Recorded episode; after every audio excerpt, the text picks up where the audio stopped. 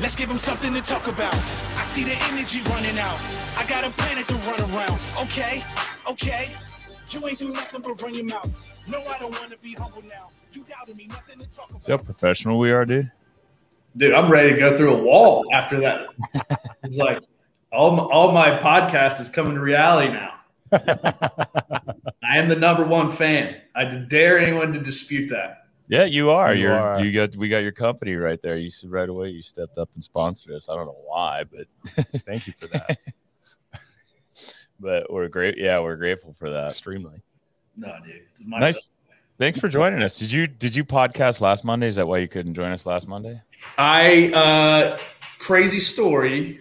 This is a great lead off, but uh there is a judge in Giles County, Virginia, and he runs a drug court, which he doesn't even like to call drug court. He calls it recovery court. And this dude, Mondays and Wednesdays at 6 p.m., his court room turns into a gym. No. Dude, I'm telling like uh well, That's awesome. there's a YouTube video. It it was one of the single most awe-inspiring things I've seen. Um, d- like they're, do- they're doing wall balls in the courtroom wall, like next to a mural of a judge. It is so nuts. That's Um, amazing. That really is cool. That's But yeah, he he Lee Harrell is his name, Judge Lee Harrell.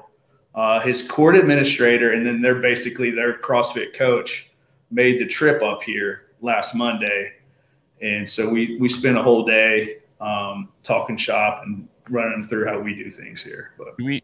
Do you have any footage of that? Did, did, did, is that got footage gotten shared anywhere? We need. um, there, I can. Um, something up. I'm looking for it now. well, there's it, because it would, like that's something that's really cool. well, I yeah, I'm trying to get. Um, well, let me, I'll post it into the uh, into the chat here. for for anyone that doesn't know, Dale King um, is our guest today. Uh, entrepreneur, um, Army veteran, Iraq Special Forces, which is cool.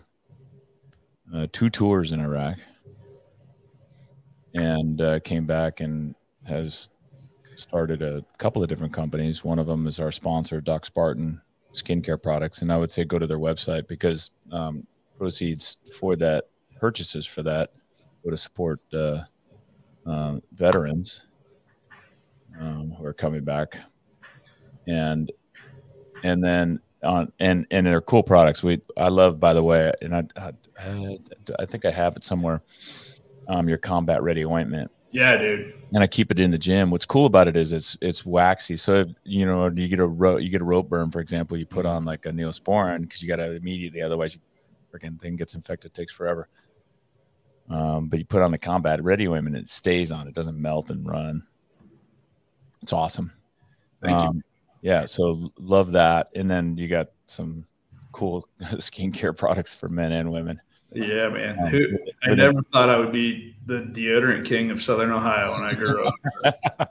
but all Yeah. natural products, which is great.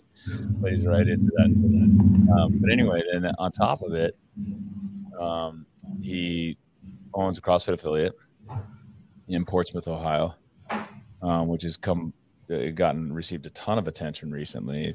And I, in my email that I sent out to everybody that I that goes out to my email list, I put a link to the article in Rolling Stone magazine that recently wrote about it, um, and his work with um, addicts in recovery um, and and turning their lives around there in Portsmouth, and then also, um, um, he um, is a. And are, are you still a district manager now, or did you get fired too? I have joined the the ranks of you, my brother. I'm a, Oh, yeah. I'm a proud former uh, district rep. I mean, really, and to be honest, like now that I think about it, like it's it's turning into getting fired at CrossFit's the cool kids club, especially for the OGs. right? Yeah, Yeah. because Castro was fired, Yeah. yeah, it's true. Sevan was fired, Yep. Yep. Yeah, and then uh, I was fired. Um, Dale's fired. Uh, we can go through a pretty long list, actually, of people. Like, if I really dug into like all the people that were fired, like, hey, those are all some really cool people. Yeah, yeah. I, you know, it's funny, I was thinking about that too the other day. I was like, well, you know, it's I'm not in so so bad company. I mean, well, and get this. Here's here's what's even more amazing is that we still love fucking CrossFit. I know uh, that's that's how we're the it like. They, they're we're, we're the dumb ones in this equation. They're be like, why do we need them on the payroll? They're gonna Someone's gonna go back, like some some business expert or some psychiatrist or something's gonna write a book about CrossFit and the allure that it has, and like even the people that get fired from it come come back to it. It just speaks to more of the methodology. Oh, yeah. oh you're so nice. Positive here. it's true. And uh, but anyway, so welcome to the Cool Kids Club. Yeah, brother. Yeah, thank you for leading the way on that. Uh, yeah, you know it's funny. so the the shirt I have on, this is the, Oh, the- um, the do you, in rec- out, do you yeah. recognize the logo? Oh, that's like in and out, right? Or is Yeah. that All right. So I made so we made this logo, this logo shirt when In and Out decided in the state of California, well, because California, well, nationwide, they mandated that in a lot of I, I don't know, maybe it was It was, state. it was the state. The state. well, the state said you had Yeah. to you had to businesses, restaurants, bars, gyms had to check for vaccine cards to the customers and to the customers so else, in. And if you weren't vaccinated, you couldn't come in. And back and yeah, and uh, In and Out said fine, no no customers on site, like on drive drive through only. We Yeah. we refuse to make our employees the enforcers for the vaccine mandate. Yeah. and we refused as well. That's so hence the hence the shirt. But I wore it today for. I'm probably starting off this podcast in a contentious way. This should oh beautiful. be great. Well, we'll see viewership go down. But I wore it today because yesterday, um, In and Out announced um, internally within their organization that if you that if you're an employee and you want to wear a mask, you have to have a note from your doctor saying you have to have a note if you want to. if you wear want to wear a mask. That is beautiful. you want to wear a mask at work, you have to have a doctor's note saying you need a mask. Dude. Interesting. Full circle. Yeah, because the kids' parents, the you know the teenagers and stuff that are there, they they won't they don't they don't they don't have the guts to tell their kids, hey, it's stop wearing the mask. Yeah, it's, Yeah. it's doing more harm than It, good, it's doing more harm than good. especially when you're back there frying away and Oh God. running around. Yeah. In your honor, I wore this t-shirt today. Hey. Exercising is not a crime. Yep. Um, oh, that's good. I love that. yeah, I, I had to dig dig through the closet, but I was like, this is this is for the boys right here. Yeah. The you, you can tell there is kind of a common theme here already. Like if you look, at, let's see if I can do this right. Turn this right. You see my background? Yep. exactly. We're, um, I don't want to hear the complaints. Let's work harder. So, um, speaking of pandemic stories, uh, you know, we that's where we first met is when you know your your brief tenure as the as the district rep, Yeah. uh, and then you know getting to know you better and you leading the charge um, for all the affiliates in, in California because you guys got just rocked. Yeah, we did. You know, Yep. in Ohio, um, we were only shut down for six weeks. Wow. You know, it seemed like the longest six weeks of my life, but Yeah.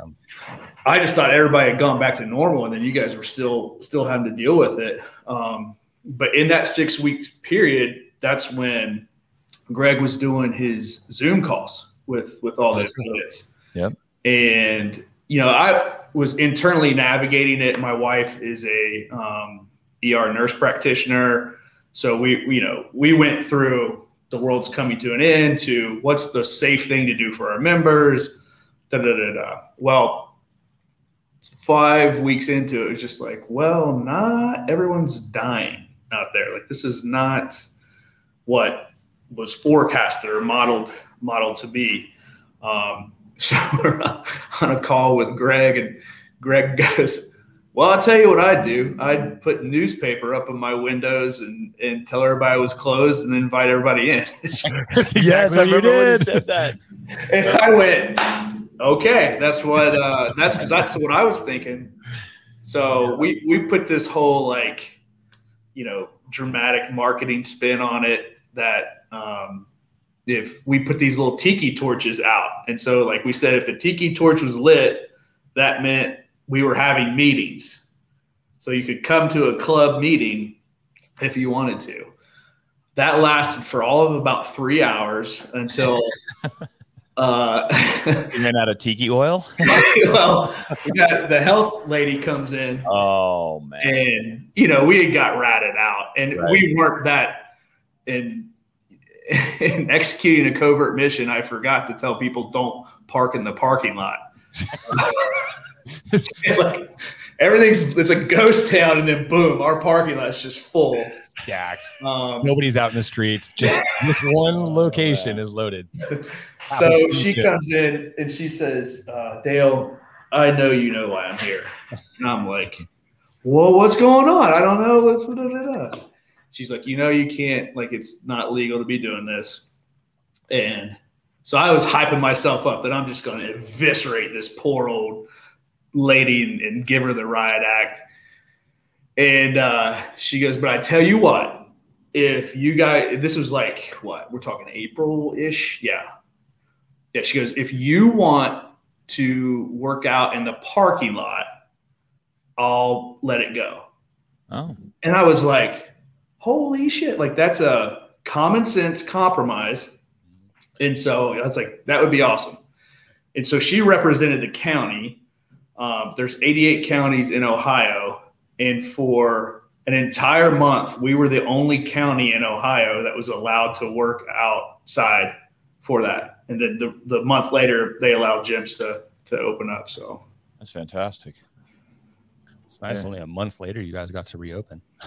yeah. And then two days later, I get a call from Columbus. So I was like, oh, cat's out of the bag. Like this Right. is now Right. it's it's gone up to the governor's office.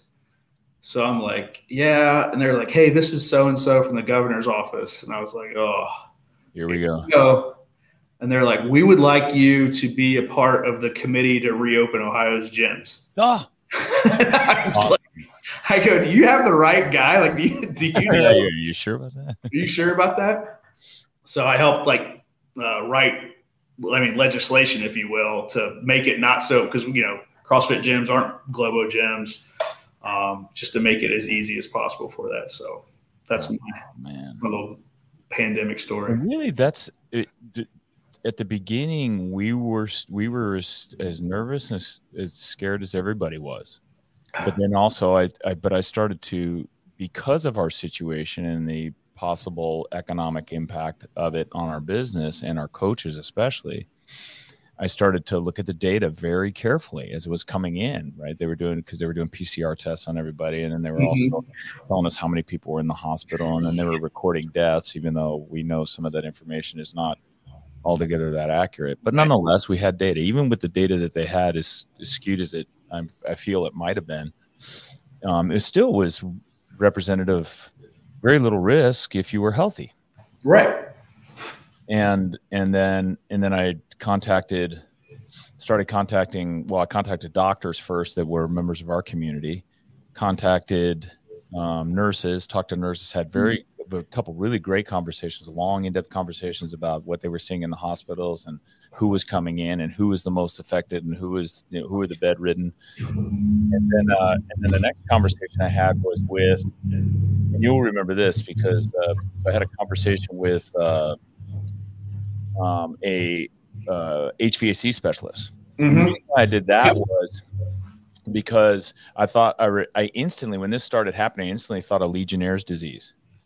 Mhm. Legionnaire's disease, and I think it was the um, early '80s when Legionnaires came out, and there, that you know there was the group of Legionnaires that you know at Legionnaire meetings that were first came out that they were dying from a turned out to be a bacterial infection that was through the that was being Through the passed through the air ducts because of poor uh, filtration. Mm. Um, ancient filtration system, they just literally weren't cleaning these fucking things. Dude, if you've ever been to an American Legion, like that is, Yeah. it's like walking back into time. I know, right? the old stuff on the walls and stuff, the pictures and the old Yep. medals and stuff. Oh yeah. Oh man. And so, but it was becoming a thing. And so then I talked to and and I researched and it turned out it was the ventilation system. Then I thought ventilation, huh? Well, okay. Well, if this really, and I think everybody by that time, after the first few weeks, they knew that this thing was transmitted through the air, not mm-hmm. necessarily by touch. But it, the, the biggest risk was the air. Well, although we treated everything here, we sprayed everything down, we did all that shit too. But I said, if it's transmittable through the air, how could you not get it? I, started thinking, how could I not get it? Right. Well, I'm mm-hmm. not going to get it if I'm in a fucking car driving down the freeway in a convertible, right? With the wind blowing like it's mm-hmm. 60, 70 miles an hour. I don't think I'm going to get COVID. Pretty like pretty low risk. For So then, so then I start working backwards. Well, what what if I went 50? What if I went 40? What if I went 30? What if I went 20? And I'm like, well, yeah, probably not all the way down to like 10 miles an hour. I just don't think it's possible. So then I talked to the HVAC specialist. They said, yeah, it's a principle known as like uh, it was like air diff- air diffusion system, you know, process. You know, you got to diffuse air. You got to put more air in per, you know, milligrams of or microbes of virus. Right. So the more air you get into offset, I'm like, okay, cool. Fuck, I'll put fans up everywhere, and I have ceiling ventilation already. We'll roll up the garage doors. We'll make the indoors like the outdoors. yep. And I and then I asked him. I said, how can I measure? it? He goes, that's easy. He goes, there are airflow monitors that you can buy. They're mm-hmm. expensive that show the cubic feet per air that come in and out. He goes, the HVAC guys know this. It's and it's a formula that's been around since like 1903 and it's still in use today. And so, but then the then the other way he goes, well, the easiest way though is if you want to measure how much people are breathing and how much effect, you just get carbon CO2 monitors. And he goes, and then the numbers, you look for the numbers and you keep it from between um, like 400 and 800, and chances are it's just the same as outdoor air. So I, what Yep. did I do? I'm like, okay, let me think through this critically. Let me put one outside and see what the outside air is. And the outside air was coming in at like 4, 480, 475, 480, smoky days. Depending one- on the smoke. yeah, Yeah. it's depending on smoke, but it was like 480, 490. Put them in the gym, fucking A. It was like Same. 430 Yeah. because we had f- such airflow and there was like 430 to 520. And then when if we got a whole full class, all spaced out, of course, Sure. it, it got as high as like 650. And then if it got to 700, I told the coaches, take a break, everybody walk outside for a little bit. Which it never did. It never did. It never went that high. And that was eighty dollars on Amazon for that. one. Tried to Yeah. explain it, tried to explain it to the county. No luck. Yeah. Didn't care. The investigators came into my, they, they took the license plate numbers of people parked in our parking lot. Oh, they were doing Dude, what what was like? Did you guys? I know you were racking up like serious fines. Yeah, we did not that high. There were some counties like, you know, the down in uh, Santa Santa Clara, Clara. County. They if they would double it every time you got fined, or every yeah every day. and it's I feel like it started higher than Yeah. ours did too. yeah, theirs started at like a thousand, and it would double every time, so that you could instantly get to like tens of thousands of dollars Yeah. of fines. Ours went like it started at 250, 500, 750, 1000 and they capped it at 1000. Oh, I thought it was like fifteen hundred each visit. No, it was it was uh, they capped it at one each visit at a thousand. Okay. So we ended up the total fines was like seven thousand Total fine through Did, you have to pay that, or did that just kind of? My attorney, uh, so you know, I was at you know first. if I'm, if I'm asking. I'm not paying this, you know. We'll take him to court, you know, and I want to sue the governor. Can I sue the governor? He goes, Well, no, there's something called sovereign immunity. You can't sue the governor. Otherwise, everybody would sue the governor. I thought about that. I'm like, Oh, yeah, well, that makes sense. and then he, but then he, and he goes, Look, and he goes, But we can sue the county and try and pursue that. He goes, Let me just tell you, he goes, It's gonna, they're gonna, rec- they're gonna appeal it, first of all. He go, if there is a decision, they're going to appeal it. He goes, but before we even get to that decision, they're going to request a jury trial, and they'll and because of who they are, they're going to get a jury trial. And he goes, Mhm. just, just want to tell you, Craig, it's probably about thirty to fifty thousand dollars for me to to Just crack just that. no, just to pick a jury, just to like Oh. get through, get through because you got to do all the interviews, you got to do all then you got to whole it take. And he goes, and that's what they're going to do. They're going to want to drag this out as long as they can and make it super, super expensive for you. Yeah. He goes, or you could pay seventy five hundred bucks and write it off. My attorney's like, oh, shit. Yeah. So I so here's how I, I so I paid the seventy five hundred bucks, and then that I gave myself permission to bitch about it for about three or four years Beautiful. In perpetuity. in, in perpetuity. You're right. Don't time cap that thing. Let it go. Anyway, so the, I all I started with was this the shirt logo. Sorry, We- Yeah. Yeah, I, I'm. We're, I'm gonna go down so many rabbit holes. I love it. I know. So um, Dale and I became fast friends. Um, on we had we did have a cool group of people in our Yeah, in our re, in as the dis, first district managers, um, which was really cool. Um, and then um, I I learned more about you as time went on. Like I did, all I knew you was you were an affiliate owner in Portsmouth, Ohio, and cool dude, and I liked rapping with you. And then I found out, you know, you're a little bit about your background. Then I found out about Doc Spartan, and then after Doc Spartan, I found out about um, PKSC and the work that you're doing with uh, with uh, addicts and recovery there. Yeah, man. Um, the the what made the wh- why did you decide to do the Doc Spartan thing, the skincare thing, and the combat radio? I mean, did you have an idea for that right away and just go, oh, I need to execute this idea? Because I think I think ideas all the time. I'm like, fuck, oh. So um, we opened up the gym in 2010. Um, and then one of the original members was a girl named Renee, and she was on the side. She had always made like all natural creams and lotions, just kind of in her kitchen, and sold them at farmers markets. Um, and then as the gym kind of grew around 2015, um, her stuff was getting more popular. And then I, in 2013, uh, I started with my Army buddy, I started a nonprofit called Team Some Assembly Required. And it was to help uh, adaptive athletes. So essentially, for to help fund for their training to compete in CrossFit, powerlifting, like uh, fitness based sports. And so, from me getting to know them, uh, they would get really gnarly blisters and rashes where their residual limb fits into their prosthetic from you know multiple reps, overuse, stuff like that. So that was kind of the background of it. And then I went to Renee, and I was, and then you know, people hand ripping was like a thing Yeah. a real big thing back in the day. And so we, we'd always get people that would rip their hands or bust their shins inside the gym. So I said, hey, let's figure out a way to make like a, a all natural first aid ointment that you know we could we could give to the people on Team SAR, and then we could just sell it as an item in the gym. And so she created a bunch of prototypes. We then passed them out to everybody in the gym and just said, hey, can you test this out and, and give us feedback? and the feedback that we were getting was far and beyond anything that we you know originally uh, intended it for. Like actually it was i think one of the first names was just called like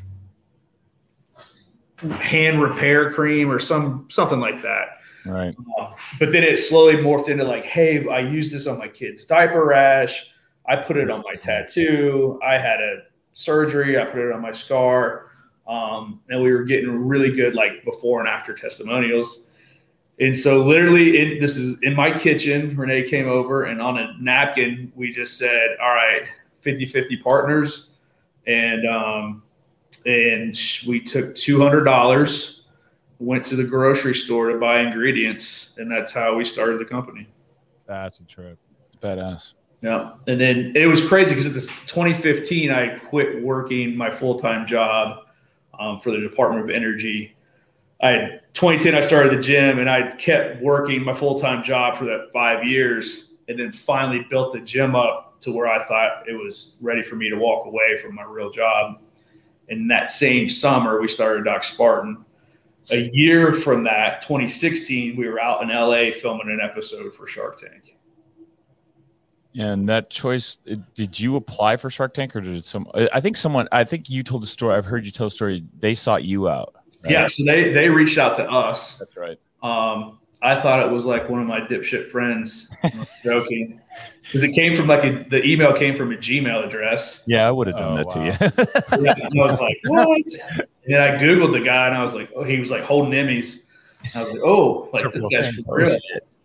So he just said, hey, we're looking. Basically, they were looking for like first responder companies. Um, oh, okay. Yeah. That's and cool. he said, you know, we like what you guys have. If you put together a casting video, we'll we'll fast track you, and then we'll see if we select you from there. right on. That's really cool. And you got picked. Yeah, we got picked. What was really cool, but by the way, just side note on this is is so I knew that he had Doc Spartan, and I hadn't seen the episode, and then I saw the episode when I was sitting at home one day, and Yvonne, my wife, was in the kitchen. I'm like, "Hey, hey, I know, I know that guy." it was so good.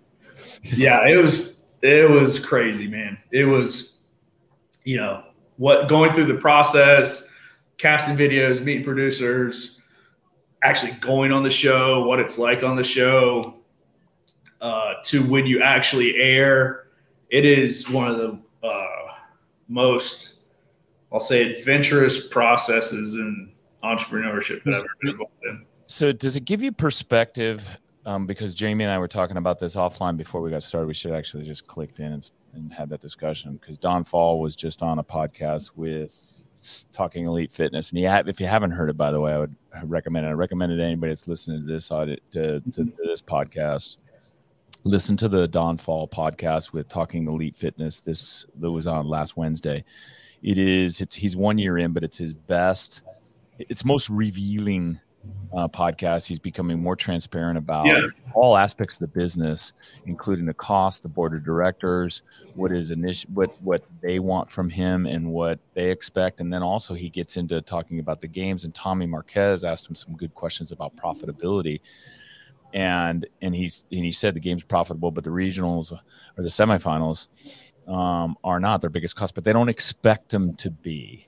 They don't have hopes for that. But I, I always over the last and I'm this is a long ass question. Sorry, dude No. but over the last you know 14 years i know because you know I was plugged in to had some key contacts within the organization i know what it costs to run the games hmm and when you and you look at media production and the media trucks you know just the media trucks for Trucks example alone, remember, yeah. remember the trucks when we had them in grid, and tony budding told us those trucks were 70 grand a day and crossfit would have 14 or something yeah like that. yeah at the no, I think it was like 11, but the, like Super Bowl was like 14. Yeah, Super Bowl's 14. CrossFit had had like 10 or 11 of Yeah. those trucks at, uh, at at at the games, and it's and you so you start to add up the cost. You're like, oh, holy shit! Because but that was when they were doing major production, major Mhm. productions for ESPN.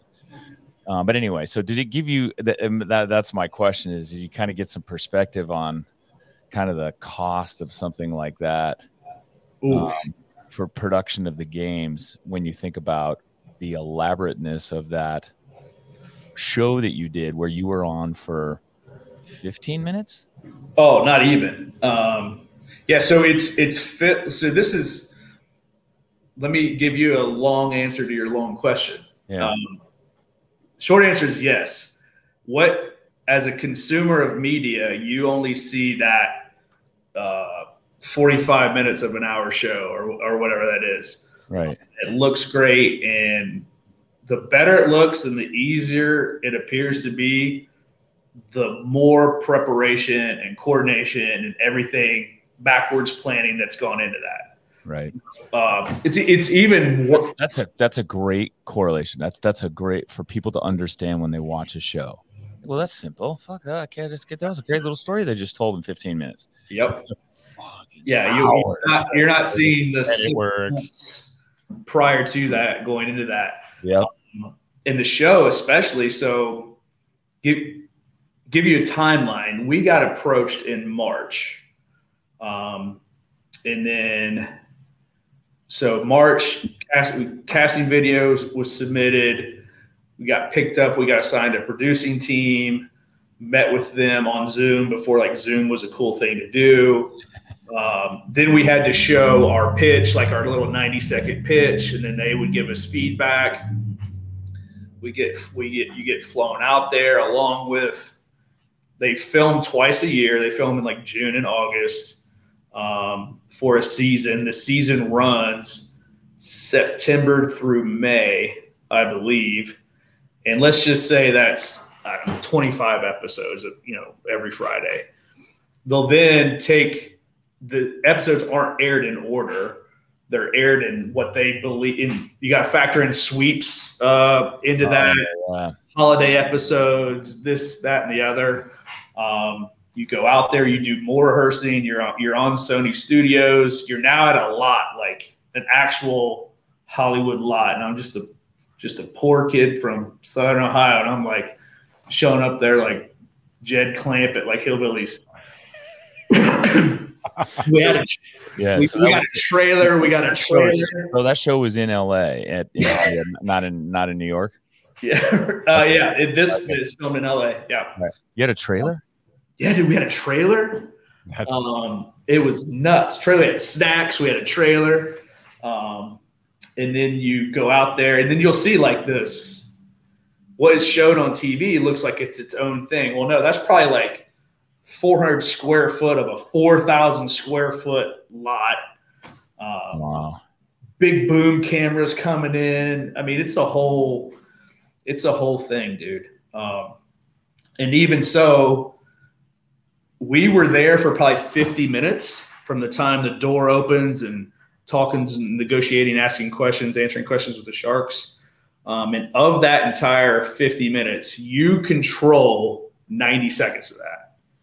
And that's Wow. that's your opening pitch. That's it. That's the only thing you have direct control over. Wow. And if you screw that up, it's not going to get any better. you know what I mean? Like, I know. I've watched the show. dude. Yeah. I've seen it. A lot of people shit the bed the first. Oh few my minutes. god. yes. and lu- luckily, I had I had um, some military buddies of mine that had gone on before, and they were very generous with like mentoring and, and telling me. And one of my one of my buddies said, "Listen, dude, they pick they pick two types of people to air. They pick really good stories, or you look really dumb. Yep. So it's it's on you to be decide which one you're going to be." I was like, "Well, all right, here we go." Good to know. Yeah, because both of those are entertaining. Yes. and that's the other thing. He's like, the show does not give a single shit about your company. No. They don't care. They care for entertaining and they care to get views. Yeah.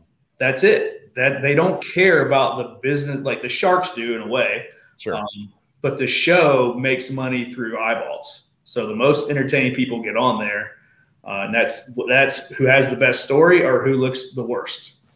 I've heard that, um, and I read that recently that um, about so they make deals on the show, but then only about fifty percent of those deals actually go through. And I, I actually could see that. That makes sense to me, be just because you, you know, you make a deal in a forty-five minute pitch, Yeah. but then you know, I, if I was a shark, I'd go back. Okay, let's really look at these Start numbers. peeling back the Yeah. onion layers exactly. and wait a minute, this Yeah. doesn't line up Right. right. Wait a minute. What? I mean, they poke they poke holes in that a little bit, Right. like in the actual show. The, these They numbers do. do. not add up, but I'm Yeah. sure once they start to really actually open up, Yeah.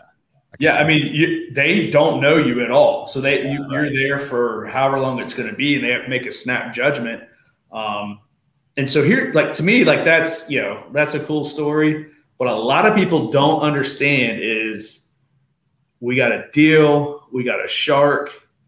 Oh my god, this is great! Like we're going to be on TV.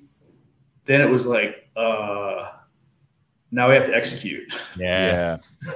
Now it's the after. Holy- now we have to execute. So, and you're right. Like a lot of deals, I could have just been lying to them that whole time. And then once you go through due diligence, they'll find that pretty quick, and they're not going to want to work with a, uh, a liar. Um, so we go through due diligence, and the other thing is, um, you know, Robert, we got a deal on the show. Robert's our partner. He's still an active investor in the company today.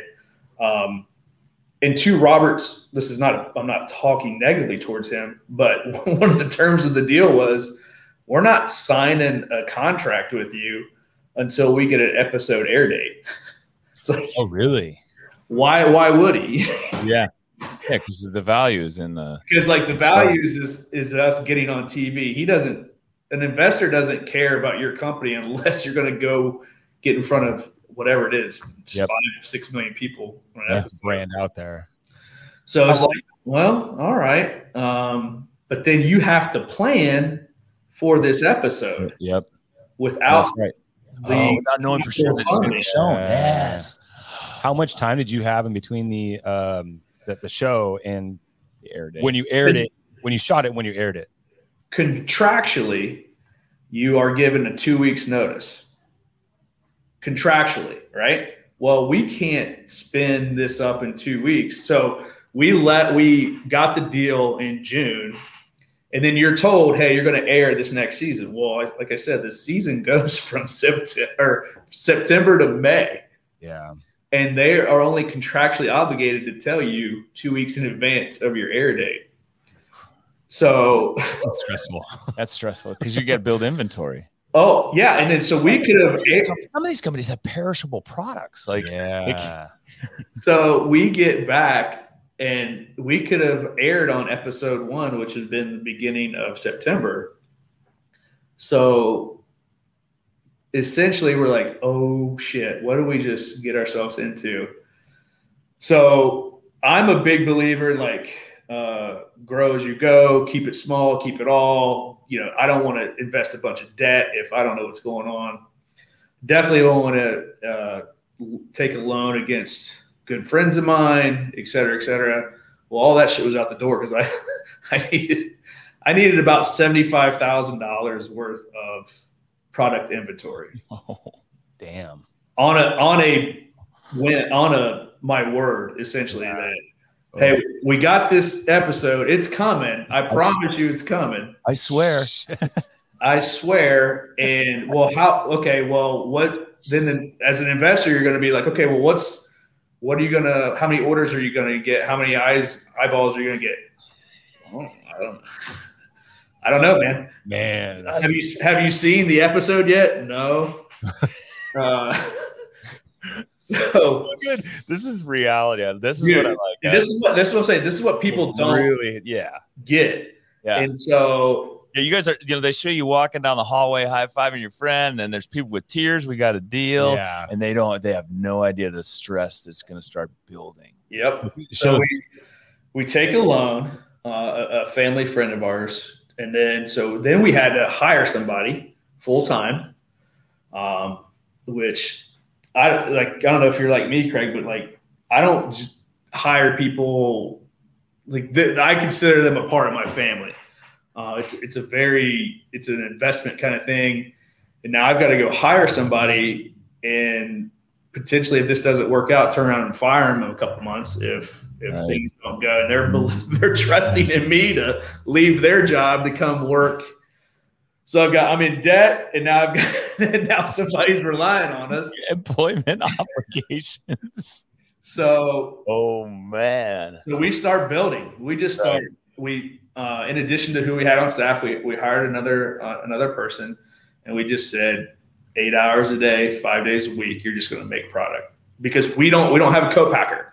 We do everything ourselves. We we manufacture ourselves. We ship ourselves, and we're just plugging away. And then fine, finally, um, we get the heads up in February that we're going to air um, which looking back was like a huge blessing because it gave us all that time yeah. to build up product and to give give you an idea as far as like numbers go. Um, we're we're a small company. We're still a small company.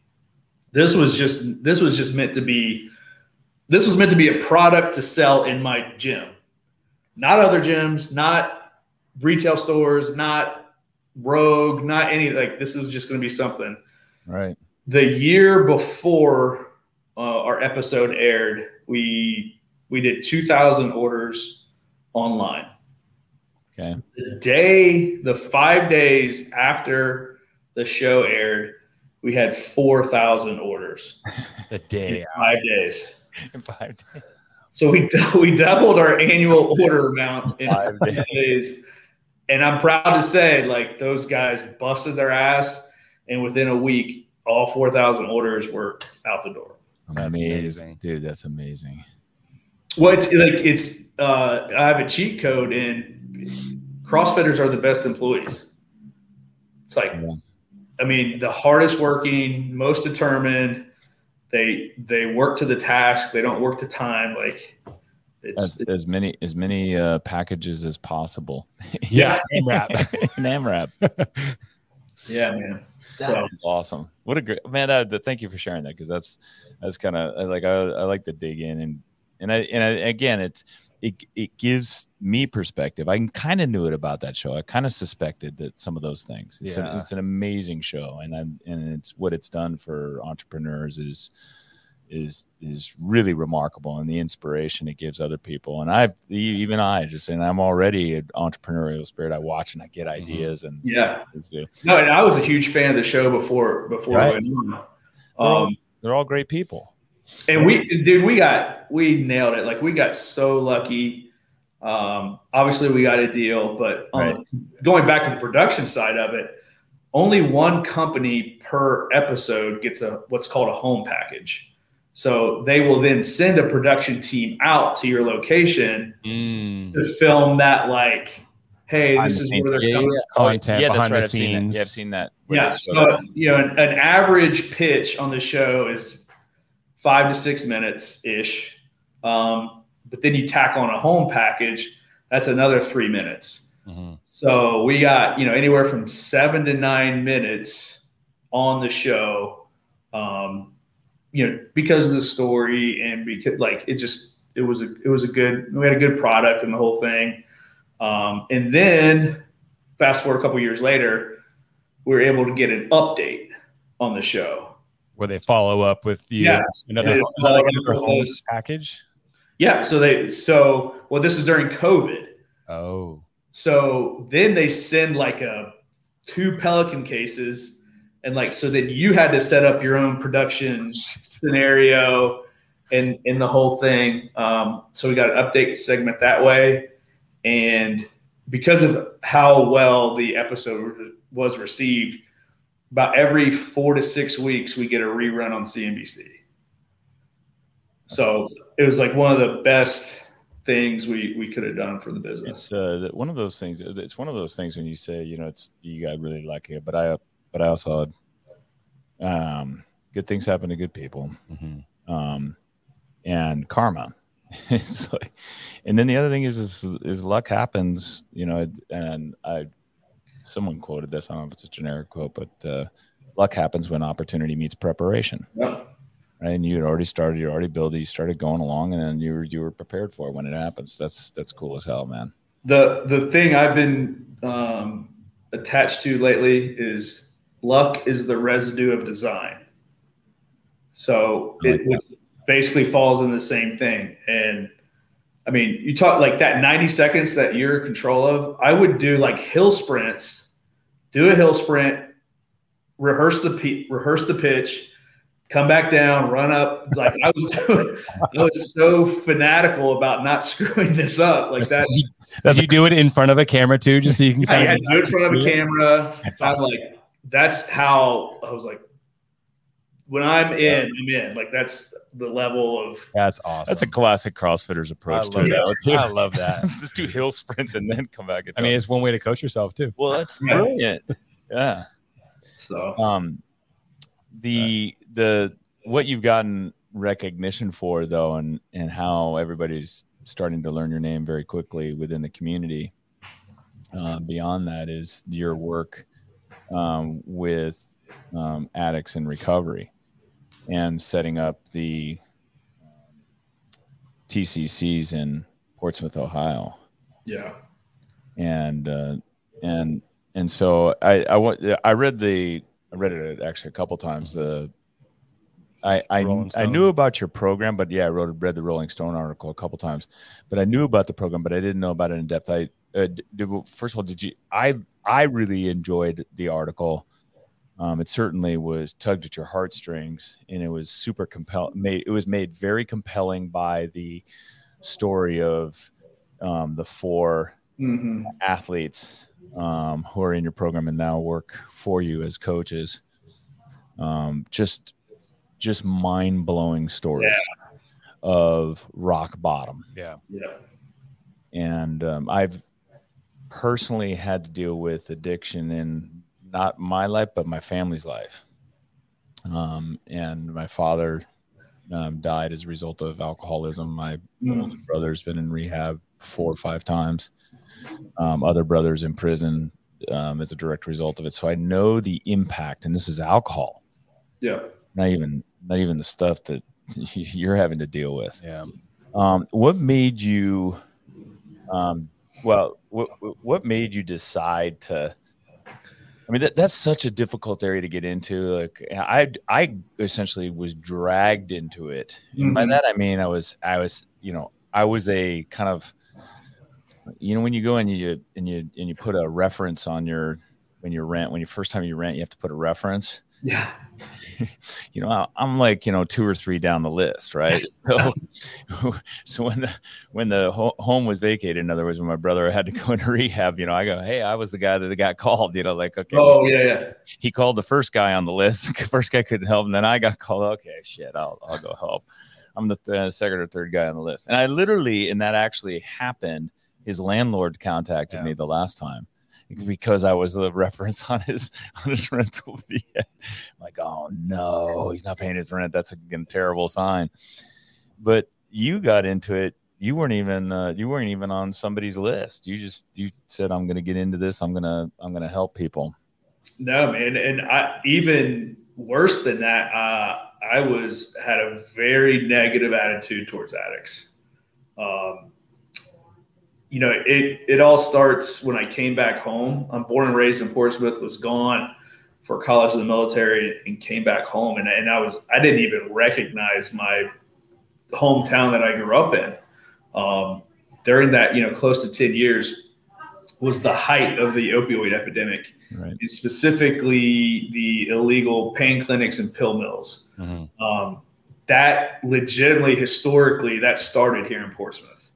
Uh, unfortunately, the, the doctor that kind of cracked the code on on the pill mill business model started here in our town, um, and from there, that pill mill business model proliferated out through Appalachia down to Florida, and, and so now what's happening is the areas that have been hardest hit have the longest history with it. And the reason is um, it's now becoming generational. So if you were part of that first wave, when it, you literally just went into a doctor's office in downtown and the doctor said, Does your back hurt? And you said, Wink, wink. Yes, my back hurts. And you gave them 100, 200 bucks and then wrote a script of, of oxys for you. Oxycontin is a is a chemical derivative of heroin, straight up. Mhm. So once that's in your system, you ain't coming off of it. And that's what a lot of people didn't understand. Myself especially is I looked at it as like a moral failing and you know they're just mentally weak and they're choosing this lifestyle. So that's where I was coming from. And I was like these people are the mascot for the downfall of our town, the town that I loved growing up. And I went away to the military and I'm so much better than everybody else because what I did. And I'd started this gym and, and the whole thing.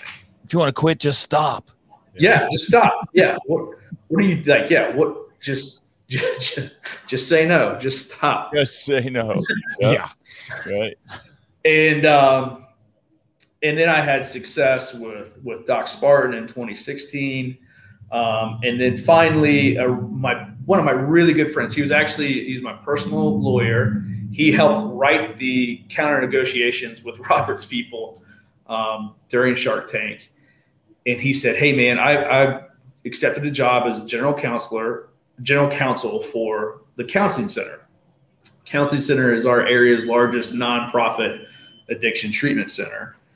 And I didn't know that he had he was in recovery and he just said, dude, CrossFit has been instrumental for my own personal recovery. Um, I would like for us to develop a partnership and for you to to coach CrossFit classes to people in recovery because I know it's a, it's a missing component of standard behavioral health right now. Like no one is doing the physical aspect of it. And so, you know, I by this point we're talking 2018. Yeah. I I started doing CrossFit in 07 when I was in the military. I had seen the countless success stories of CrossFit helped me during my, you know, trying to reintegrate back to society. CrossFit had helped. Um, I'd seen it help adaptive athletes. Oh, So. I was like, yeah, dude, I know for sure this will work. Let's let's let's just give it a shot.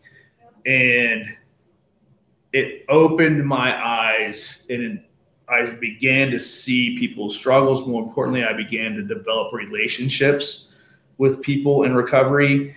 Um, and just having conversations and trying to understand their history and how they um, fell into addiction. And so that was that was 2018 we you know we tried this little pilot program of doing like one class a day.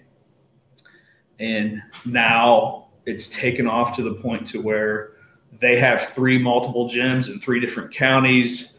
We're doing anywhere from 20 to 25 classes for them they now have they've developed job positions to where um, internally they have half coaches half counselors um, their ethos as a company revolves around around fitness and counseling. So it's been one of the most rewarding things I've ever could imagine.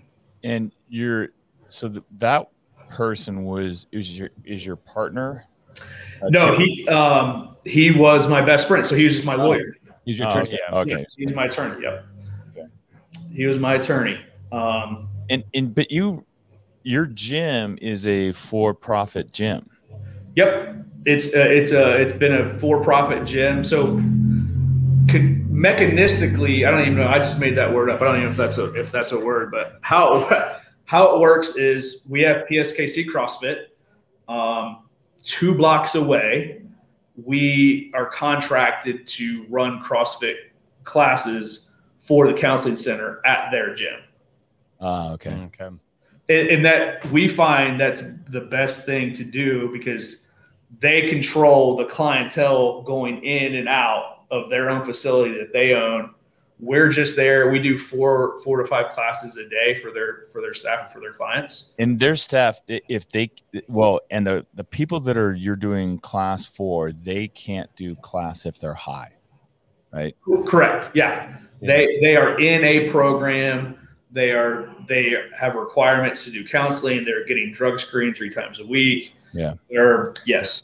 Are are the programs? And this is going. This is leading somewhere. Um, and I'll tell you why. The, the pro the pro the people that are in the counseling center, um, participating in a program, have they volunt are they voluntarily in the counseling center, or are they being mandated by law to as a you know consequence of their actions? All the above. All the above. Okay. Yeah. So if you got to understand uh, our where we're at, so the people that are going to the counseling center, it, it's it's paid through Medicaid uh, because they can't afford. They don't have insurance. They can't afford it otherwise. Okay. Um, you know, uh, I couldn't tell you a percentage, but a good a good majority are coming from drug courts or coming from, hey, we either seek treatment or we're going to go to prison. Okay. Some people are voluntarily checking themselves in. It's it's a good mixture of it, of all the above. I one of the things we've so we've set up a partnership with the Phoenix, Phoenix Group. yeah, Mm-hmm. the Phoenix Group um, to be a, a resource for addicts in recovery. Um, but we have seen the attendance Yep. uh, be weak or uh, because it's voluntary, right? Yep. So they come voluntarily, they decide to come, um, or not at all. We I, don't- we have, I don't think we've had anybody in uh, or sign up as Phoenix member in quite a while. It's been a minute. Yeah, we've got we still have some members that have that were that in the came out of beginning. the, in the beginning, Yeah. yeah. and then and then joined the gym as full time and members. they're still here. but but no one actively in the program right now, Yeah. and which means I would again I got so I got to reach out to them. I got to see if we can promote it and get it Yeah. out. There. And similarly, Dale, um, we set up a program um, th- with Matt Schendeldecker's Yes. Yep. help to get uh, uh, juveniles on probation in here Mm. um, as part of their uh, transition from um, a life in, of incarceration to probation, and then hopefully, then as Matt has shown, you know, leading to careers and success in their own Mhm. lives. Healthy lives. Yeah. And that has, we, you know, we had a commitment from the county to bring in six people just for a tour. When they came in, when they came for the tour, only one Yeah. kid showed. yeah So we made special arrangements for that one person to be here. We made all of two sessions of the six that we wanted to do, six one-on-one sessions with a one-on-one with a coach, and he, he's not that far away. Mm. And only made only two sessions, and then faded away. And I talked to the judge who helped me set this whole thing up. She's a member here, Superior Court judge. And unfortunately, in the state of California, they've taken away the what she called the stick, and it's they only rely on the carrot Mm. meaning in, she goes in years past they could mandate um, as part of uh, probation that you participate in some sort of work Mm. uh, program or um, uh, fitness program or something like that you had to participate in something as a condition of your probation she goes when we did that those programs were full full and she said as soon as you know the state pulled back on making those mandatory um, or the ability for judges to to put them in the sentencing because the participation level has fallen off dramatically. And similarly with the Phoenix group, it's a volunteer program and it's a great program. It is a great program. It's a great program. Yep. But unless it's unless it's mandated or a condition of kind of the of of staying out of jail Right. or staying alive. having the ultimatum. Or yeah, having an ultimatum, having consequences. uh, They it doesn't appear so far in our experience on either with the juvenile probation or the addiction recovery that they're going to do it. Mhm. and, and so that, that was kind of why I wanted to get into your question. And it, and it, it is just, it's one of those things that I've learned about addiction over the, you know, my many years is you you got to hit rock bottom. And part of rock bottom is you may not need, you may, you, may have to take forced help in order to recover. Yep. Yep. Yes. So the it's interesting, man. Um, a couple a couple things here. We I want to fully under, understand. We look at this as we are servicing a corporate client. Our corporate client just happens to be in the business of treatment Okay.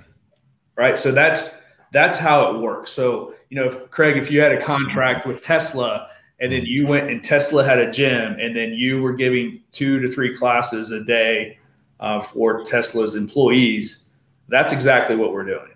Okay. Um, which makes it, in my opinion, that's how we get success, right? So Yes. we're we're the the gym the coach is compensated it's a value add for the treatment center it, it it's a thing that they can market that they are, offer crossfit or they offer group fitness or they offer whatever and most importantly it's extremely it's extremely beneficial for the client the Yeah. person going through treatment I think ultimately it's a huge benefit for the county, for the city, yes and for the state as well, right? Because your Mhm. long-term costs decline with you know the of is- yes. of, of an individual who is an addict. this is what we have to understand and this is what's taken me a long time to understand this is we as taxpayers as society are paying for this problem no matter what are we gonna are we gonna want our tax-paying dollars to go to the correctional facility where a it doesn't work as well and b it's more expensive or do we want to see our tax-paying dollars go to some evidence-based treatment that can actually get people better set them up for jobs and to become tax-paying assets instead of liabilities. That's that's how we have to look at this problem. We don't there is no third option to where they can do it on their own. Mhm. that's not that's not how substance abuse disorder works. It is a disease of the mind and it- you know what? It's we want to talk about great we want to talk about chronic disease we want to talk about crossfit gyms being lifeboats in a, in a sea a tsunami of chronic disease. We, we all know hypertension we all know heart disease we all know diabetes.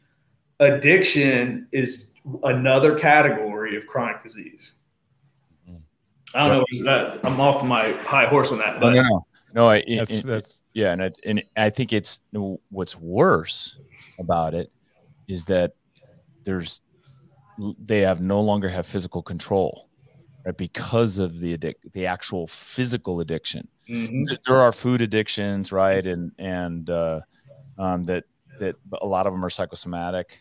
Some of them may be actual physical addictions, but there is no doubt that with with the painkillers, with heroin, with methamphetamines, um, crack, cocaine, like Mhm. those are actual physical symptoms that that they're battling. Yeah, Al- alcohol. when you have to go through withdrawal Yeah. to get off. listen That's, no one- that's, that's physical. no one grows up to be a social heroin user, right? Like that, it's not it's not a, said. it's not a party drug. Like Right. it's, uh, you are you are like your brain is hijacked and believes that you would rather have your next hit instead of in the same vein as a breath of air and a drink of water. That's that's what it is. Wow. And furthermore, furthermore, you know, if you take a 20 year old kid or a 17 year old kid, once they start substance abuse, their cognitive development essentially s- stops. Yes, I read that. That was uh, um, when uh, I think it was uh, when you're talking about. I think Rooster. Yeah. Um, yeah. it, it talks about that, and that Yeah. was that was that that was mind blowing to me. Yeah, and and so that's and uh, so basically what we do now, like we, the short answer is uh, we develop relationships with clients. When and if we have, I have three small businesses: the gym, Doc Spartan, and another company called Spartan Solutions Group, which is just um, we actually um, we're a subcontractor to a local foundry. That foundry makes kettlebells for Rogue um, which is a very cool thing because now our employees who are swinging those kettlebells in CrossFit classes during treatment have an opportunity to work on the back end packaging those kettlebells up. That's awesome. Um, so we we try to we we I mean I assess and recruit people from the CrossFit classes, um, and then try to offer them as many jobs as, as I can through my through my three companies. Two like three people of which have come all the way to become um, CrossFit trainers. Um, but what we, what we need to understand is those people. I I've learned to not get as frustrated as I used to be because they're they're not a 33 year old person. They're they're stuck as a 17 year old person, and they need time to allow their brain to heal to let them catch up to where they need to be. And that's that's a big thing. So there's three kind of levels of like when somebody's coming in hardcore, they were they were slamming a heroin needle in their foot vein. We need to understand like we need a period of time for them to get healthy. Physical, mental, spiritual, emotional health. However long that takes. Current Medicaid system, it's a maximum of 90 days. Um, let's just say it works within that time period. Well, you don't get some badge and says you're sober for the rest of your life. That's not how this. It's not how this works No. they're they're released back out into the street or wherever they were going to go. And this is a guy named Andrew.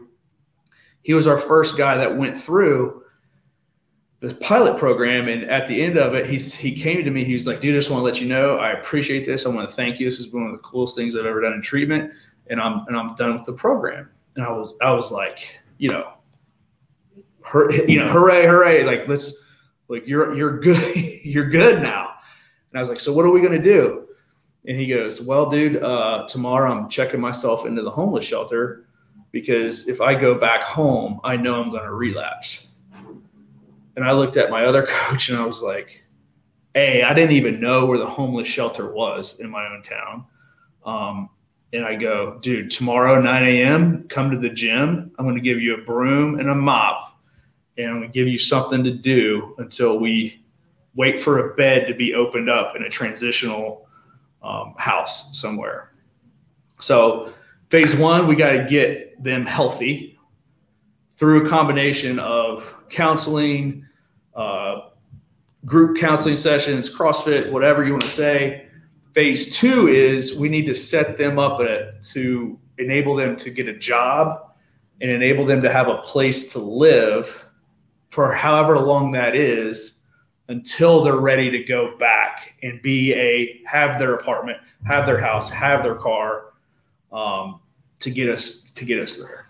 I've had um, a number of conversations with affiliate owners, and I'm thinking of one in particular in San Francisco. Mm, Um, actually, Dan, I'll just yeah. Daniel Daniel. Radkin, um, who's kind of in the heart of the mess right there Mhm. in downtown San Francisco.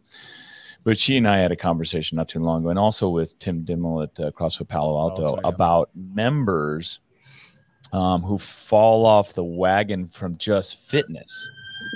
And and by that I mean, in other words, they they're they're with you, they're with a period of time, and then they leave your gym. And especially if they've been with you for a long time, how and like CrossFit affiliate owners are different. They're not they, the ninety percent of them, probably hundred percent of them, are not in this. Did not start this to make Yeah. money. They they found this cool methodology. They want to share with everybody else because it's it's life changing.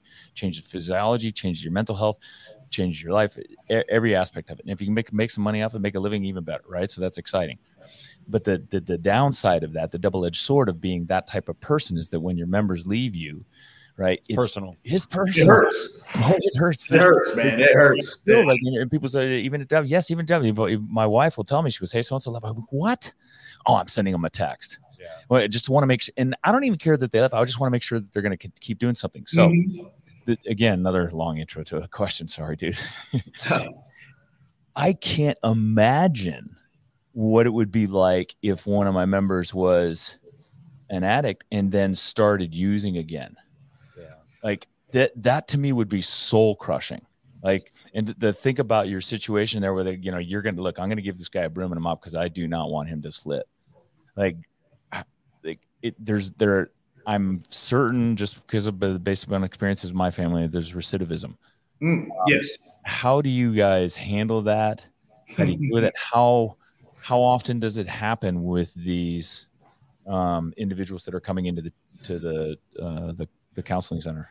It, it, it's a nuanced answer. Um, for the general client that comes into the counseling center it happens a lot. I mean you know the, there's a saying that you know relapse is a part of recovery. Right. um, i used to think that was kind of like a bullshit excuse kind of thing but it, it is. It it's unfortunately it's the nature of the beast. Yeah. um, you got to understand like a lot of things in my life i had no clue what i was doing when i first when i first started doing this. Um, so Andrew, like I said, Andrew was the first guy. There was a guy like right a couple a week or two after him. Um, and they both needed a job, so we gave we gave Andrew and another guy named uh, I'll just call him his nickname was A Bomb. So we had Andrew and A Bomb. They were working part time at Doc Spartan. They really loved the gym. So if, if you work if you work for me at Doc Spartan, you get a free access to, to the gym. It's literally in the same building, anyways. Um, Andrew was doing really great. A Bomb was doing really great until he wasn't. Um, so he started slipping back. We started to notice like he wasn't working out as much anymore. One day he didn't like he was late to work, and then one day he didn't show up to work. And we, I have one rule as an employee um, for people in recovery. It's just like don't be late and or be unaccounted for. So that's it. That's my that's my only rule. Like I- i like that if I ever have to look around and wonder, hey, where's Craig at? That's the wrong answer. yes Um, and that's it. Like I, you're gonna, they're gonna, you're gonna screw things up. You're gonna make mistakes. You're gonna. That's fine. I can live with that, but I can't live if I if I don't know where you're at. Um, well, he was he was unaccounted for, and so uh, we got the word where he was. So I'm like, well, we go. Basically, we go do a snatch and grab. Um, so um, some some friends of mine who worked at the counseling center, um, and I did a did a snatch and grab on him, and um, and unfortunately, like he he had violated his parole uh, by by using again and and falling out, and he had to go to prison for three years. And I have messages from his mom because his mom would get a hold of me. And um, had to tell his mom that he's back in prison. Um, but I'm happy to report today he's out, he's clean, and he's working as a counselor. Um, no one prepared us for, for that Yeah. when, we when we went into this. Um, but I will say, and we, we've had uh, man, I've had uh, a guy that worked for me. He was a former Marine. Um, he was just kind of working for me some part time hours, and he died. He he overdosed and he died. Um, and this is, and he's unfortunately, since we started this program, he's he's one of seven guys that I've coached in a class that have that have died from fentanyl overdose or fentanyl poisoning. Um, for those of you who are affiliate owners who are listening into this podcast and hearing this, um, and the stories that Dale just told about his members who have uh, slipped, um, I want you to think the next time you feel bad about a member that's leaving or someone Yeah. that's going, I want you to just kind of relate it to this story, and and it'll give you some real perspective on on what's important and then how much better your situation is than what Dale is having to deal with on a, a hopefully not often basis there in Portsmouth, Ohio. Yeah, it, and it's it's not just me, man. Like it's it's all the coaches. Like I only coach one class right Yeah. now. I only coach one class there a week. I've got great coaches that that do that. I have a very welcoming community for, you know, not a lot of these guys. So the way the way it kind of works is the TCC gym's called the Hawk. So it's called the Health and Wellness Center. And because they're so they're so forward thinking and they actually want to make a difference, this their gym is free for any current member or an alumni Cool. and it's unbelievable, man. Like it's a it's a true definition of like a community center that's based around health. Um, and they, you know, those guys, you, these social workers and these counselors in today's age, and let's not forget the police officers, and let's not forget the the firemen and the EMTs. My those those first responders here in Portsmouth are seeing death on a scale that was worse than Iraq or Afghanistan. It's it's weekly, Shit. and like that's these guys are having to deal with it, Yeah. um, and it's not like it's not it's not very well known. It's not very well publicized because No. it's, it's it's not a, it's Tho- not a feel good story to, to talk about. those people are better people than I. They, they, they- I mean, it really is remarkable that they're, you know, they put themselves out there. I can't Mhm. imagine being a counselor at the, at the counseling center, and having They're they're like build, build strong relationships, get your hopes up, you know, get this, you know, every single person that, you know, came in and, and stopped using drugs, I'd be like, yes. And I'd be high fiving. I'd be so pumped up and I would be so devastated when they slip. Like it would be like the stress levels to, for me would be just monumental. it's uh and i don't Yeah. like if you're gonna go anywhere go with all your heart Yeah. Yes. i don't know i don't know another way Yeah. um and it work it you know if you're i guess if you're willing to if you're willing to love that hard you're willing to be hurt that hard as well um It's well said. but that's what it ta- that's what it takes. Um, we're in a war. We're not winning right now, and we need more people to fight. Essentially, if uh, the the next question related to this is if an affiliate wanted to help and wanted to get involved some way. You've developed a, a great relationship with the counseling center that has enabled this awesome process. What would a an affiliate owner a typical affiliate owner where would you recommend that they go or start if they want to make their gym available to something similar it's a two part answer. Uh, I'm gonna I'm gonna give you some free content for free, and then I'm gonna, and then I'm gonna have a call to action afterwards. Um, so, like any, if you're, in my opinion, if you're if you're running a good gym, you will have a member somewhere that is working at a substance uh, a behav- behavioral health center or addiction treatment center or something. So look internally first. Okay. Um, see if you can develop a, a relationship from a, member first. Um, that's the easiest way to do it. If that's not possible, pull up Google and see what addiction treatment centers are near you. Um, not everyone, just like a CrossFit gym, not everyone's going to be created equal. Um, look, and you can kind of just gauge that the best you can off your website.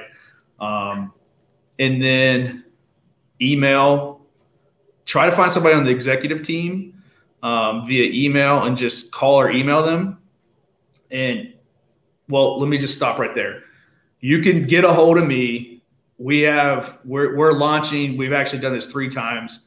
We're launching a thing called the Portsmouth Method Seminar to basically teach gym owners exactly how we've done it oh cool That's awesome. in that you can just i'm not going to make you you can i'll give i'll give away our version of a level one manual for free you just got to email me in that manual an appendix is a sample email to send out to somebody that you want to work with um, but you send an email out to them and just say hey i would like to offer your executive team and your staff a free week a free two weeks a free month at my gym because I would really like to work with you and your clients.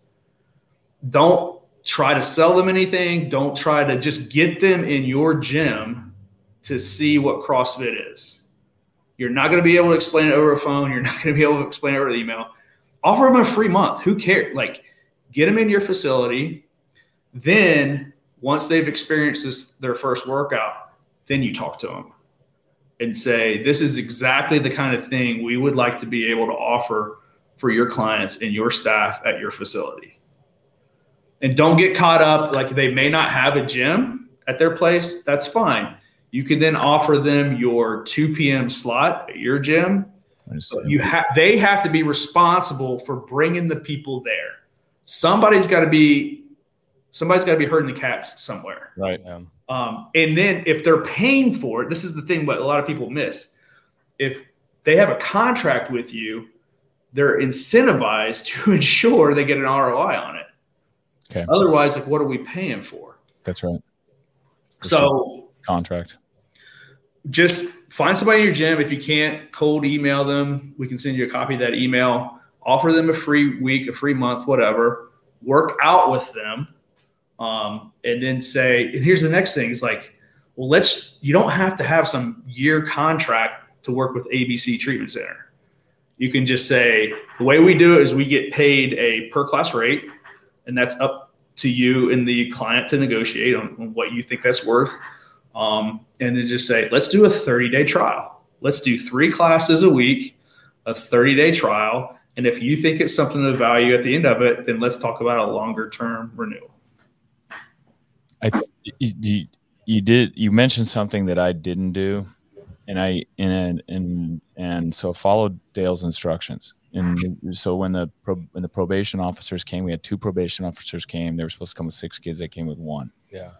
I felt like when I was having this, I was so, so excited. I was giddy about having them there, and I felt like I was, but I felt like I was having to sell the probation officers too. They looked skeptical. Yeah. Mm-hmm. and and so what I didn't do is what Dale recommended, which is get them into a class, Get them to buy in. get them to buy in, be even before the kids come. Yeah. Get Yep. them excited about it. Like you, you know, when you come here and um, you go into class and the members are all, everybody sells you on CrossFit. You know, the coaches don't have to do anything because the other the other members will sell you on it. It's the same thing with them. And that's what I'm going. Yeah, yeah, you've you've prompted me to go back to them and get them. I'm going to make a make it available to them. You, you could, like, I'm just telling you, like, you Once they're in, they're like they're going to sell it to all the kids. They would probably be the ones that would also be able to recognize who's actually Well, going to be a right. good fit for it. Like, Yeah, even better. you know, like Yep. this is going to be this is something that's going to impact you in your life. This is, you know, you're on the edge. Here's a good chance to make a turn. it's so much easier with leadership buy-in. Yeah. There's a freaking judge in Virginia. He does the class with them. He's a CrossFitter. He understands it. Like you're you're going to get so much farther if you can find the one treatment center or whatever that has that hardcore CrossFit person on the staff somewhere and get them to have executive leadership buy-in and then let them uh, be their mavens or whatever the right term is for for the program. The, the other thing I will tell um, affiliate owners is that the people in the ju- judicial system they care. Yeah. Like the conversations I had with um, our member, who is a superior court judge, she genuinely cares. Like I could feel it. She doesn't said want. She doesn't want to send kids to jail. No, but when you told her about the program, she called like other judges like, Oh yeah, she that did. day. Yeah. Right. Like, and Matt Schindeldecker had the same experience as well. They want to judges aren't in their in the role as judges, and this is something a preconceived notion I had. They aren't in their roles to be the punitive, you know, guy that you know that sends people to guy or girl, woman, man or woman that sends people to jail and keeps crime, you know, low. building the power. They're in those roles almost similar to what a CrossFit Field Yeah. is. They want to help people, and they and they want to help people um, do the best that they can for society, um, using the law to help get them there. Just need a few more tools and we can be Yeah, and and what what's happening now? Um, I think it's two or three billion. There's a uh, 49 states are receiving opioid class action uh, settlement money. Oh, that's right. which is like one of the most beautiful things ever because all these predatory pharmaceutical companies got sued and have to divvy up a couple billion across 40 states. And this is what the judge had told me is that money's starting to trickle down, but the people at the county level and, and whoever's in charge of dispersing the funds have no clue on, on what to use it for. Um, yeah. so if you can if you can have a plan in place and you can show that it works um, it, it, it's a good program to be able to roll out. And it's very like matt and i talk a lot all the time. Like we're very aligned in uh, how we're doing and what we're doing. It's just different segments of the population that we're Yeah. for. Um, but you know if if you can find you know if it's state funded federal funded or pharmaceutical funded and you can align your passion in life for a purpose to be deployed in this area to truly i mean like crossfit saves lives is such a, a, a cliche now but when you can see it and you know that it works uh, your life will be your life will be transformed and you'll net like i do see and experience some of the worst pain that you could imagine just from listening to somebody's story and just from seeing it. But as hurtful and as dark as that is, you experience the opposite as Right. well. Read you read the Rolling Stone article, people, because you'll get you'll get a taste of what he's talking about right there. And you it, when it and it starts out with one of the darkest stories um, uh, of a gentleman who's now a rooster is now a coach, right? No, he's not a coach. He works at the at the Oh, that's right. He works at the at the clinic at the Yeah, he's our, he's one of our best employees there. Yeah. And let, let me I know we're like running over on time, but That's all right. dude. We're, we're fine. let me uh there was so much that wasn't able to be put in the rolling stone article uh, for, for for good reason um but speaking of rooster right so uh, you can read his story in there but you know i'll be invited to go on talks and and one of the things from hearing rooster's story during that interview that didn't get put in there is one of the things that he taught me so Rooster had one of the the one of the most horrific upbringings that you could you could ever imagine, um, involving sexual, physical, emotional abuse from both parents, including his father. His father was a member of a motorcycle gang called the Dayton Satans, uh, which you know, awesome motorcycle name, but but that kind of tells you his uh, his personality. Um, broke his bones, just beat him up, abused the hell out of Rooster, and set Rooster off on a on a path of suicide, destruction, drug abuse, multiple times over. And so the Rolling Stone interviewer asked him, it said, What made you ultimately decide it was enough? You'd been through several treatment centers, you had relapsed, you'd been kicked out, you'd been on, you've uh, a felon, you've been in prison. and uh, Rooster said, Well, it, finally, it just came down to forgiveness. And I thought, man, that's great. Uh, He had to finally, Rooster had to finally forgive himself for, for everything that had happened. But he goes, he said, I had to learn forgiveness. I had to forgive my father Oof. because for him to do all that to me, I can't imagine what was done to him. Mhm. And I was like, oh, oh my God. It was like one of the most Yeah, one of most right? Yeah.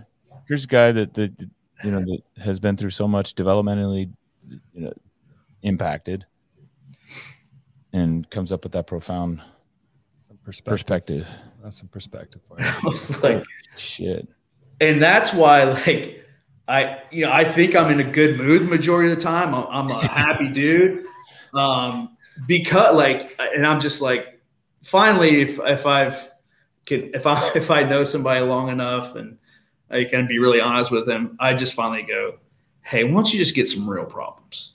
Like what you're your deal didn't go through on a multi-million dollar this or that or you know and you're upset because the grass didn't your your lawn care company didn't come on time to cut your lawn and you're pissed off at the world and finally i'm just like bro You have no idea. Get some big.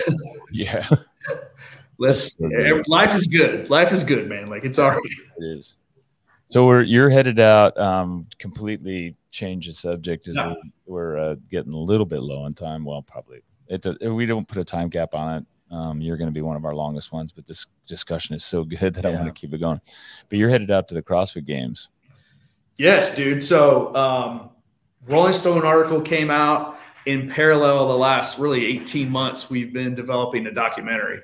Um, uh, proud to say, like you, this is this is breaking news on the PRs All Day podcast. um, we finally signed a distribution deal, um, which is huge for us. So we we signed with a company called uh, Nacelle. Uh, they've done a lot of great things on various streaming platforms, but they uh, the Nacelle company is our distributor, and we're looking at a October release of our documentary called Small Town Strong. Um, and to CrossFit's credit, especially, I, I can't say this guy's name enough, and I can't thank him enough. Tyson Oldroyd, um, who who's produced him and his wife the last several CrossFit Games documentaries. Yep. Um, I sent him a rough copy of the film, and he replied immediately after he watched it, and he said, "Dude, this is one of the most powerful pieces of CrossFit content I've ever seen in my life, and um, we want to help you promote this film as much as possible." That's awesome. And, and so he he took the charge within HQ and got everybody on board. Um, and so at the games, they're going to be running our trailer as an ad Oh, throughout the broadcast and, and on site. So um, you know, I I may not I may have issues with uh, with HQ every now and then and, and sound like a disgruntled ex-employee. Um, but I can't thank Tyson and Don and Dave and, and Nicole. Nicole was a really big proponent of it. Um, I can't thank them enough for wanting to, to share this story. So we're going to the games. Um, and more importantly, we're going to have Tailgate Party 2.0. Um, This It is would be- also a very impromptu OG tailgate party we had last year. Hey, I'm gonna go get a keg. We're gonna invite OGs. Throw a tent up, throw some lights up. Have Yeah, party. that's right. Ten out lights. We had lights. It it was nice. Yeah, and so I and once I figured we were going back, I got a hold got a hold of Craig and Matt, and there there is a there's a potential of uh, potential for a very very very important guest appearance, of which I cannot say until until the day of. So I think we're looking at uh, end of end of competition on Friday.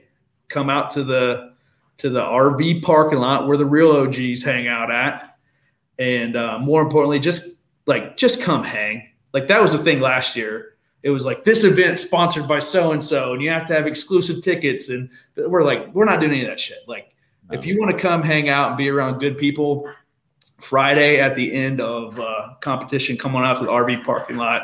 You'll find us. Come hang out. there is uh there's a group of RVs that get together. Well, everybody in the RV park is they're they're all starting to get to know each other Yeah. now because we well a lot of them are repeat people. But myself and Matt, uh, and I got to get um, Matt Schindeldecker because he gets three RV spots. Um, That's uh, where you met him, right? Yeah, they, Was in the yeah, that's where I met him, and games, he yeah. set up a he sets up a full blown gym, Yep. and then uh, Jamie Lee PRs all day gets to write the programming for those workouts. Every day there's workouts there, and you can come. Anybody can come work out there at that gym Yeah. that's in the RV park, and it's badass. Dude, When, when they get closer, man, let me know. Um, right. Love to participate in that with you guys. and then the Medeiros' parents, Justin Medeiros' parents are there. Yep. And then the guys from Sherpa Works are there, the OG culture. Yeah, and, Ken, Ken is it like I think Ken's even make potentially making a cool little exclusive T-shirt as well. yeah. Ooh, and that's it's uh and so and we and we essentially invite OGs. Uh, what was really cool last year, Daniel Chadbourne, Mhm. um, the Yep. yeah, uh, Daniel Chaffee. I'm sorry. Um, is who's the European. He's he's France, right? But he He's international. He's So- international. Okay, yeah. yeah, so he- so he's- Yeah. Sorry, Daniel. but he brought all his country leaders there Yeah, I remember that. to the event, and it was just that was just kind of mind blowing. And then uh, we had a few Diablo members there, and they were blown away.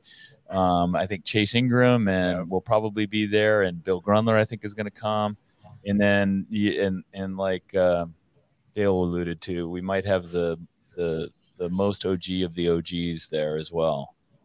Um, so that's kind of cool. We might even be able to get. Well, Adrian said he might show up. Yeah. if it's after the competition time. Yeah. I'm telling you, like if if this thing goes, which is what I'm thinking it'll go, is once the once the rumor mill goes, it's Oh, we're in trouble. Like like they're gonna change the they're gonna change the rules of the RV park next This year. might but they're that might and well next year will be the last year that in, in this RV spot. oh yeah, that's right. it's always better to ask for forgiveness. yes, it is. Facts. So we're looking forward to that. That'll be a lot of fun. Um, man, this has been a great conversation. Yes. It, and it, it's you know we get on here and we I, I put a little like three point outline on the whiteboard and we literally just kind of open it up and start talking and it and almost inevitably it turns into just when you get people talking freely it, it ends up on really cool subjects Yeah. And this Amazing one, stories. this one was really good Thanks, man. And uh, I, I'll, I'll ask. Oh, so let me let me try to make some money here. Uh, if you're listening, uh, you can use code PRs all day for Doc Spartan, and you get twenty percent off.